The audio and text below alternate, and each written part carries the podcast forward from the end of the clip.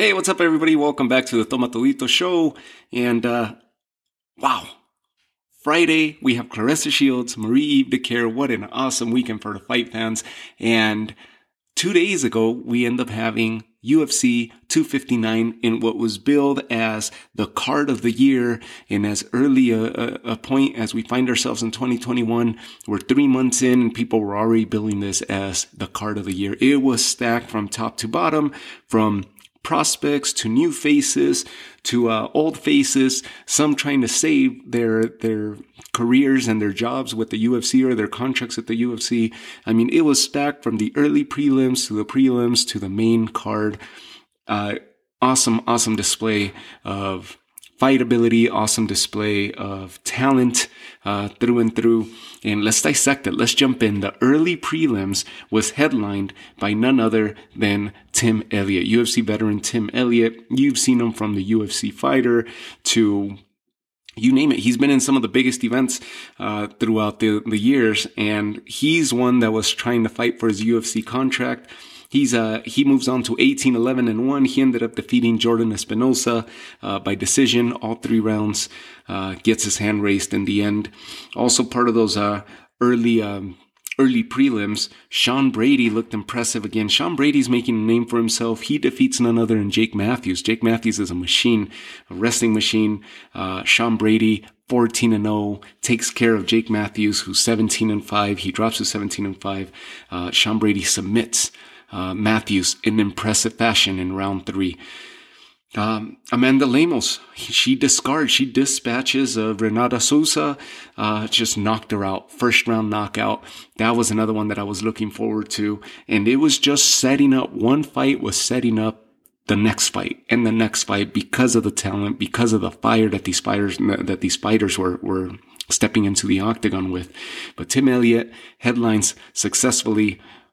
He's successful in the showing and headlines the early prelims.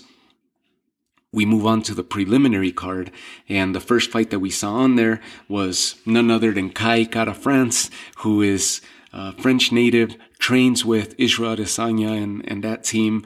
He moves on to 22-9, and he wins his fight in impressive fashion. He dispatches of Rogerio Bontorin, knocks him out.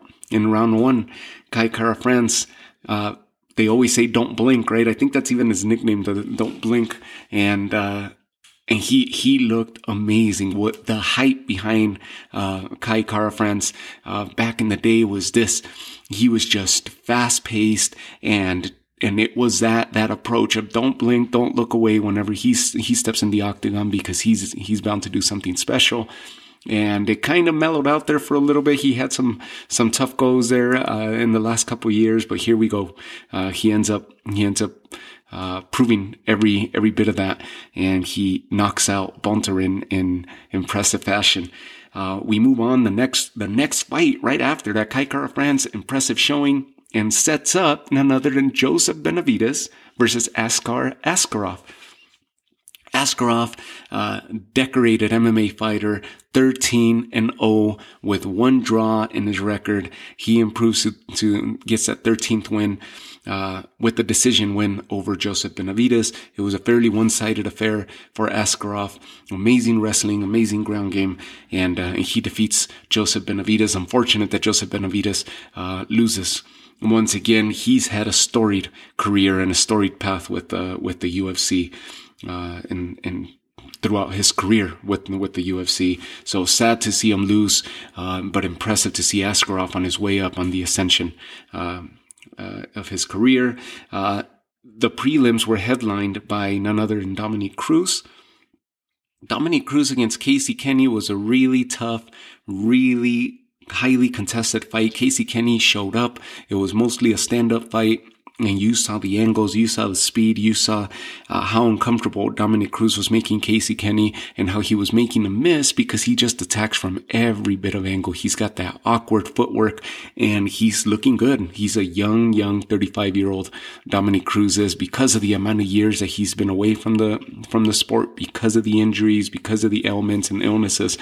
He's been away, and so he hasn't taken the amount of damage that a typical 30-year-old and 35-year-old has taken. So Dominick Cruz improves to 23-3. He looks good. He looks young. He looks quick.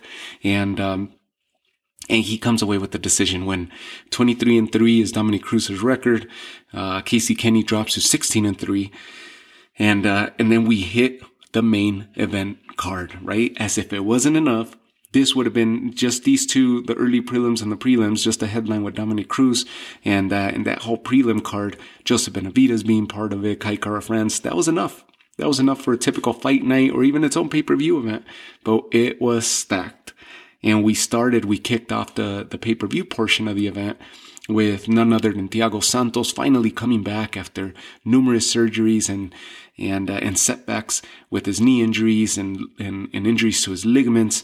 Thiago Santos makes his return against Alexander Rakic, who is ascending in the light heavyweight division, and Thiago Santos loses. He looked okay, but he did hesitate quite a bit to generate his attack and his game plan and to execute his game plan. Alexander Rakic, stand-up game, very strong, and he is on the way up on the light heavyweight division. He's looking good.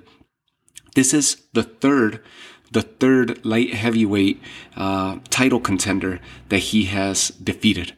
So he beats Thiago Santos. He defeated Anthony Smith in his last showing by way of decision. Anthony Smith challenged John Jones for the title. And Anthony Smith, we'll bring him up here in a little bit again because he was brought up in the conversation. And then he defeats Volkan Ozdemir, who challenged Daniel Cormier when Daniel Cormier was a champion. So with Thiago Santos, who challenged John Jones, and that's where he suffered most of his injuries in the past, the knee injuries by way of leg kicks. This is the third title contender that Rakic has defeated now. He's in line. He should be in line, maybe a fight away from title contention. So He's legit. Alexander Rakic, all action, good stand-up fighter. He puts his punches and his attacks very well together. So we move on to that. The next fight, Islam Makhachev, is the one that made a lot of headlines and was a big talk of the night. He improves to 19-1, defeats a game Drew Dober, and Drew Dober, He's looked reinvigorated in the last few fights. He looks like a brand new fighter in his last new fights. He's discovered this new light. He fights with this new fire behind him, and just goes in there and has fun. Strong wrestling, strong fighter, strong ground game. Makhachev just made him look elementary. He controlled Drew Dober and ends up submitting him in round 3. The strength is just a different level, and what they're calling him the little brother of Khabib, but he looked awesome. And if the lightweight division was not messy enough as far as the rankings and stacked, I guess we could say, it's one that I've been so excited about in the last year. He just threw his name in the hat now, and he's up to fight anybody. I mean, he could go against Rafael Dos Anjos. He could go against Tony Ferguson. He could go, you name it. I mean, the talks were there. The conversations were there that he could possibly get a match with Tony Ferguson and fight the guy that was supposed to fight Khabib. Now Daniel Cormier was making the comment. He's imagined that talk that the little brother is the one that handles Tony Ferguson instead of Khabib. Awesome showing by Makhachev. I can't wait to see what he does in his next fight and as he continues to move up in those rankings. Then we get into the first of the 3 title fights that were scheduled for that main event, and that was between Aljo Sterling and Petr Yan. Now, good fight through and through, mostly a stand-up fight. Petr Yan's power was the big talk of the fight, and it was the big deciding factor to me in which I thought Petr Yan was winning the fight. Aljo looked good when he came out. First round, even the second round, he looked good, putting his punches well, his attacks. He was pushing the action, making Petr Yan step back. He was kicking, he was punching. Everything was very precise and very tight. His game was on point for those first 2 rounds, and Petr Yan just weathered a storm, did some damage himself. By round 3, he started shifting the action and the momentum in his favor, and And he continues on. Petr Yan, even though those two rounds, I'm not going to say they were landslides for Aljo, but Aljo looked like it was a heavier output that he was putting out there. Petr Yan was hurting Aljamain Sterling. And I think the fact that Aljo came out so fast ended up gassing him. You started seeing him gas a little bit. He was dropping to the ground a lot quicker. He was getting dropped a lot quicker. And Petr Yan was just consistently moving forward and dealing with the storm, weathering the storm, and then he would end up pushing the momentum and pushing the action for large portions of each round. It ends up in a DQ. Aljo's knee is down, his hands are up, but his knee is down, and Petr Yan throws a knee to the face. The fight is delayed. Aljamain Sterling is dazed and confused and trying to get up, and he couldn't. You see him almost start tearing up as he's there. They're talking to him. They stop the fight, essentially, and the title changes hands by way of disqualification. This is not the WWE. This is not any other organization in which they say, hey, yeah, you lose the fight, but the title cannot change hands by way of DQ. It changed hands, and it's a crazy rule that it shouldn't have.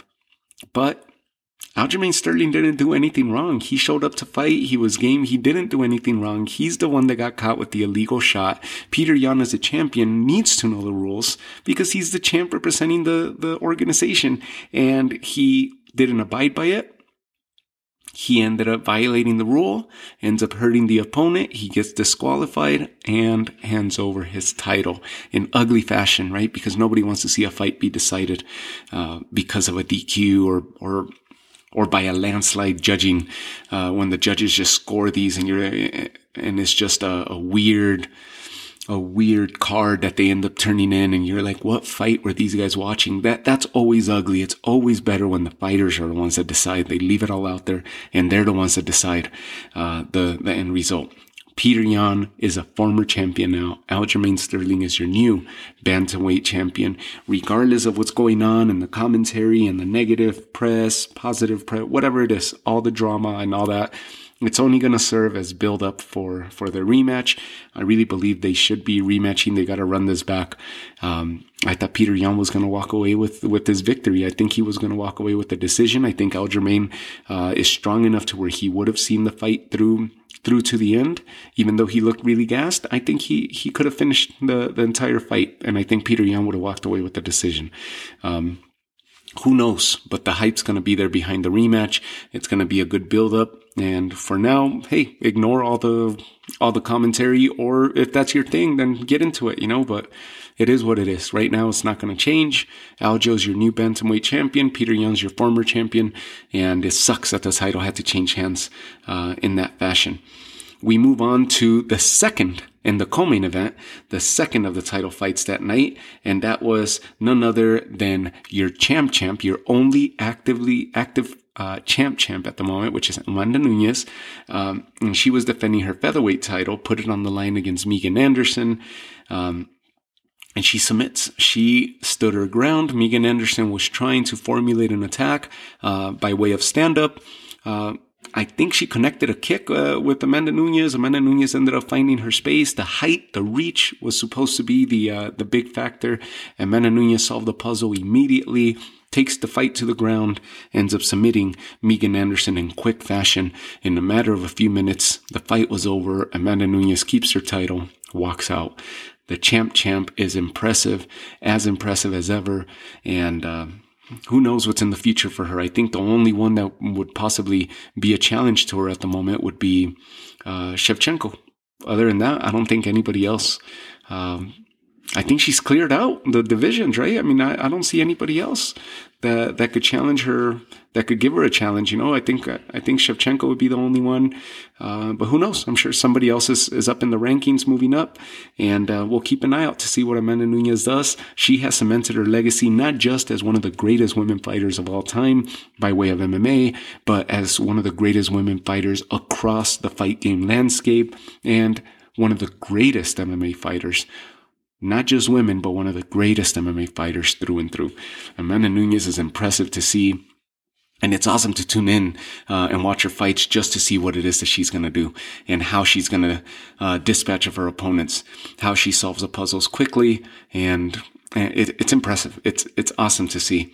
From there, Amanda Nunez walks out with her title, successfully defends her title, and keeps that title going of champ. She's the only active champ defending those two titles. And somebody that was trying to get on that champ list was Israel Adesanya. In the main event, we see Israel Adesanya moving up to light heavyweight to challenge the new champion, Jan Blachowicz. Blachowicz making the first defense of the light heavyweight title. And the talk was the weight, the talk was the size difference, the strength difference. Israel Adesanya had fought at higher weights when he participated in kickboxing. He had fought heavyweights. He had fought light heavyweights. But nonetheless, in MMA, he was undefeated, 20-0 with a perfect record, middleweight champ, cleaning out that middleweight division. And Jan Blachowicz, he's fought in other organizations. The Polish power is real, and you saw it. You saw it displayed. Israel Adesanya, his striking seems to be his go-to, right? Everybody knows Adesanya's game is striking. He's next level. He attacks from different angles, from weird angles, and creates more problems for the opponent than anybody of recent memory. His hands, his feet, he comes from all angles, right? And he started doing that, except that every time Jan Blachowicz was connecting, he was connecting with strength. And it was evident. The fight was fairly close. As far as the stand-up game goes, you were seeing higher output from Adesanya to strength and power punches from Blachowicz, damage being done by Blachowicz. And then as the fight led to the later rounds, especially round 4, round 5, Blachowicz started taking the game to the ground, and he was easily taking Adesanya down to the ground. The strength is what came into play. He was stronger than Adesanya. He was ground and pounding. He was controlling him on the ground. And that started cementing the fight for Blachowicz. Who was supposed to win this fight? The ideal story would be Adesanya moves up, as he is just transcending the sport of MMA, and he is just a household name. He's made himself into a household name in quick fashion and in impressive fashion by the way that he gets rid of his opponents and the way that he wins his fights. The story was supposed to be Adesanya winning this. It would have been a transcendent story that he conquers another division. The sky's the limit for this kid. But when you really look at this, it's similar to what we saw talking about boxing, similar to what we saw in December. The man at that division was Jan Blachowicz. He walked in as a champion. This is his division. He was supposed to do what he did. He's supposed to defend his throne. Somebody's trying to challenge the throne, especially coming up a division to challenge my throne. I'm supposed to defend my title and my division. This is my division. Go back to your division.